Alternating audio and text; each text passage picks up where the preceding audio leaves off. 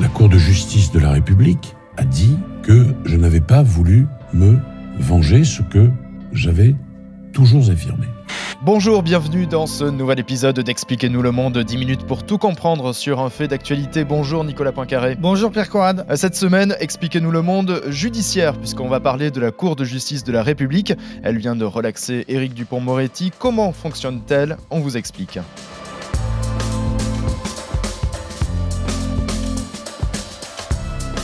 La Cour de justice de la République, un nom un peu pompeux hein, pour une juridiction exceptionnelle, exceptionnelle dans le sens euh, unique, puisque c'est elle qui est la seule habilitée à juger les ministres dans le cadre de leurs fonctions. Euh, sa composition est aussi baroque, hein, des élus rendent la justice aux côtés de magistrats. Euh, plusieurs présidents ont essayé de la supprimer, et avec la relaxe du ministre de la Justice, son existence est de nouveau contestée. trois bonnes raisons d'écouter ce podcast avec toi, Nicolas. Alors on va se demander si nous avons une justice d'exception avec cette CJR quand et pourquoi a-t-elle été créée On verra quel est son bilan depuis 30 ans. Puis on verra aussi comment ça se passe à l'étranger quand on veut juger des ministres. Expliquez-nous le monde. Un podcast RMC. Nicolas Poincaré. Pierre Courade. Nicolas, ça vient d'où cette euh, Cour de justice de la République? Ça date de quand? Pourquoi elle a été Alors, ça vient d'un principe fondamental de la démocratie, c'est la séparation des pouvoirs. Et c'est au nom de ce principe que le pouvoir exécutif ne peut pas être jugé par la justice ordinaire. Alors jusqu'en 1993, il y a donc 30 euh, ans, les ministres, quand ils étaient soupçonnés de fraude, de, de délit ou de crime, étaient passibles de la haute cour. C'était bien sûr une juridiction d'exception. Les poursuites devaient être euh, décidées exactement dans les mêmes termes par l'Assemblée nationale et par le Sénat. Et résultat, eh bien c'était une procédure tellement lourde et surtout tellement infamante que la haute cour, tout simplement, ne se réunissait jamais. Mm. Jamais les ministres n'étaient euh, poursuivis devant cette, euh, cette juridiction. Alors, à la fin des, années 80, ce système n'a plus fonctionné parce qu'il y a eu l'affaire du sang contaminé. Mm. Il a paru euh, insupportable que l'on puisse ne pas juger les, les, éventuels ministres responsables de ce scandale. On rappelle hein, que c'était des lots de, de, sang contaminé au sida qui ont été écoulés et qui ont fait ou qui auraient fait une, environ un millier de morts.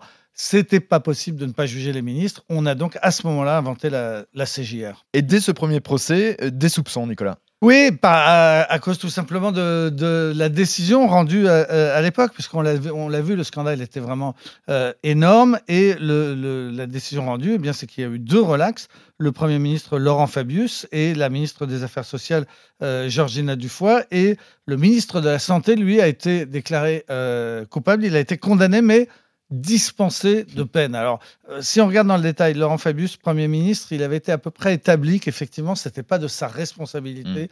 Mm. Et, à vrai dire, en tout cas, c'est ce que je pense, ça, ça, relaxe n'était pas un scandale. Pour Georgina Dufoy, c'était plus compliqué parce que avant le procès, elle avait euh, déclaré elle-même qu'elle se sentait responsable mais pas coupable. Et c'est cette expression qui a marqué les esprits et qui est restée, qui euh, fait une sorte de saut d'infamie sur la CJR, parce qu'on a l'impression qu'elle a validé cette expression hmm. euh, responsable n'est pas coupable, et que depuis 30 ans, c'est à peu près le résultat de tout ce qui sort de ces décisions, c'est que les, les, les, les, les ministres, même lorsqu'ils sont responsables, hmm. sont trop souvent déclarés non coupables. Ouais, c'est un peu le leitmotiv hein, de, de, la plupart des personnalités politiques qui sont euh, accusées par, par la justice. Nicolas, est-ce qu'on peut revenir justement sur la composition même de, cette Cour euh, de justice? Parce que euh, cette semaine, on a entendu euh, les insoumis hein, de, Jean-Luc Mélenchon qui qualifiaient cette Cour de justice de la République de justice entre copains après la relaxe du ministre de la Justice. Alors, alors c'est un peu, un peu plus compliqué. Entre copains, pas vraiment, parce que euh, ce sont quand même des affaires judiciaires qui sont d'abord traitées par des magistrats, et pas mm. n'importe lesquels, les plus hauts magistrats, ceux, de la Cour de, cassation. Ce sont des juges qui font le tri entre toutes les plaintes pour savoir lesquelles vont déboucher sur une instruction. Ce sont des magistrats professionnels extrêmement sérieux et compétents qui mènent les instructions. Mm. Et ce sont ensuite trois magistrats de la Cour de cassation, dont le premier président, qui euh, préside les, les, les, débats. Donc tout au long de la procédure, il y a des magistrats et des très bons magistrats. C'est euh, encadré par des professionnels de la justice. Voilà. En revanche, ce qui change par rapport à la justice ordinaire, par rapport à une cour d'assises, c'est qu'au lieu de tirer au sort les jurés sur les listes électorales, mm. on les euh, fait désigner par le Sénat et par l'Assemblée nationale, six députés, six sénateurs qui constituent un petit peu les jurés, qui siègent d'ailleurs euh, en robe, comme, Mhm. comme des, des magistrats, sont à la moitié jurés, euh, moitié magistrats, Ouais. et, et ce sont donc des, des- des politiques. Alors, ils sont choisis dans tous les groupes de l'Assemblée nationale. En l'occurrence, pour Dupont-Moretti, euh, il y avait 8 sur 12 des parlementaires qui étaient des membres de l'opposition. Donc, on ne Mhm. peut pas dire que c'était des copains. En revanche, c'est bien, effectivement, ce sont bien, effectivement, des, des politiques qui jugent les politiques, d'où d'où le, le- le soupçon euh, euh, d'entre-soi et de, Ouais. de procès euh, exceptionnels. Donc relax pour Éric Dupont-Moretti et en temps ordinaire d'ailleurs, hein, la Cour de justice de la République ne condamne pas de manière très sévère hein, les, les personnalités qui, qui passent à sa barre. Non, c'est peu de le dire que que le- elle s'est montrée plutôt clémente depuis sa création, cette Cour de, justice de la République. On l'a vu dans le, euh, dans le cas du sang, sang contaminé, avec ce ministre dispensé de peine, bien que coupable. Euh, ensuite, il y avait eu Ségolène Royal, qui, avait été poursuivi pour diffamation, qui avait été relaxé. Charles Pasqua, ministre de l'Intérieur, avait été condamné pour une histoire de, de pot de vin, mais à un an euh, avec sursis. Mm. Il y avait un secrétaire d'État ou handicapé qui était accusé d'avoir assez largement pioché dans la caisse pendant qu'il était euh, euh, ministre. Il avait pris trois ans avec sursis.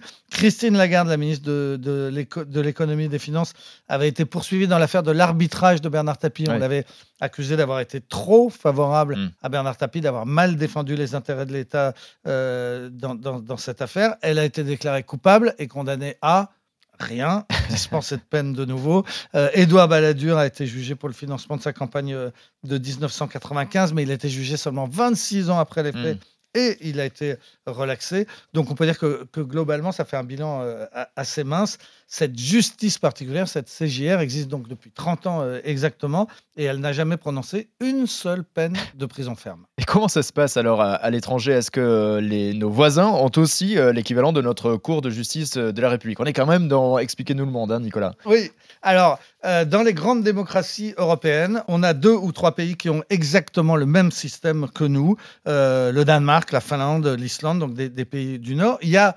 euh, deux pays, l'Allemagne et l'Angleterre, euh, qui n'a pas du tout de justice d'exception. Un ministre qui commet une faute est jugé par exactement le même euh, tribunal qu'un citoyen lambda. Mhm. Et puis alors dans le reste de, de- de l'Europe, euh, on a tout de même des, des- effectivement des, des tribunaux qu'on peut qualifier d'exception. En tout cas, les ministres, lorsqu'ils ont commis une faute, ne sont pas jugés comme tout le monde. Ils sont jugés soit par la Cour suprême, soit par la Cour constitutionnelle, soit par les plus hauts tribunaux du pays, l'équivalent de, de- de la Cour de cassation Mm. euh, chez nous. Donc voilà, on voit que dans les, c'est pas une particularité française d'avoir cette justice particulière pour les, les membres de l'exécutif. En revanche, on a une particularité, c'est que nous, on vient de le voir, on l'utilise quand même très souvent. Il y a eu une dizaine de procès euh, depuis 30 ans et le Mhm. rythme s'est euh, accéléré ces derniers temps. Il y a trois instructions en cours en ce moment. Ouais. Deux pour des, des histoires assez mineures, mais une très sérieuse, c'est pour la gestion du Covid.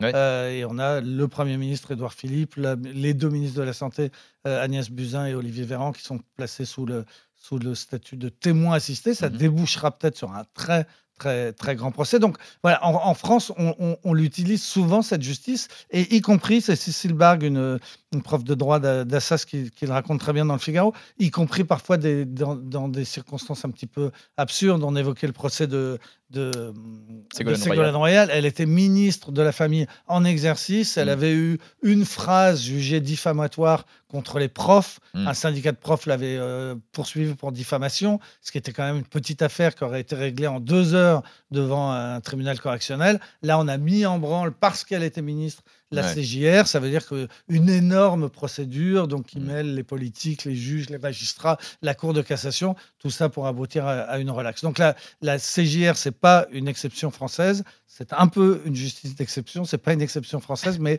on l'utilise quand même beaucoup plus que tous les autres. Une justice d'exception que voulaient euh, supprimer notamment euh, François Hollande et Emmanuel Macron. Et on voit qu'elle qu'elle sert encore aujourd'hui et qu'elle servira encore dans les prochaines années.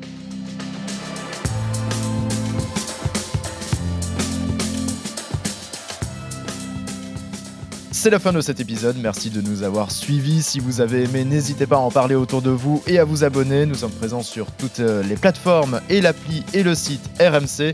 On se retrouve la semaine prochaine. Merci Nicolas. À la semaine prochaine, Pierre. Retrouvez Nicolas Poincaré tous les matins à 6h50 et 7h50 dans Apolline Matin sur RMC.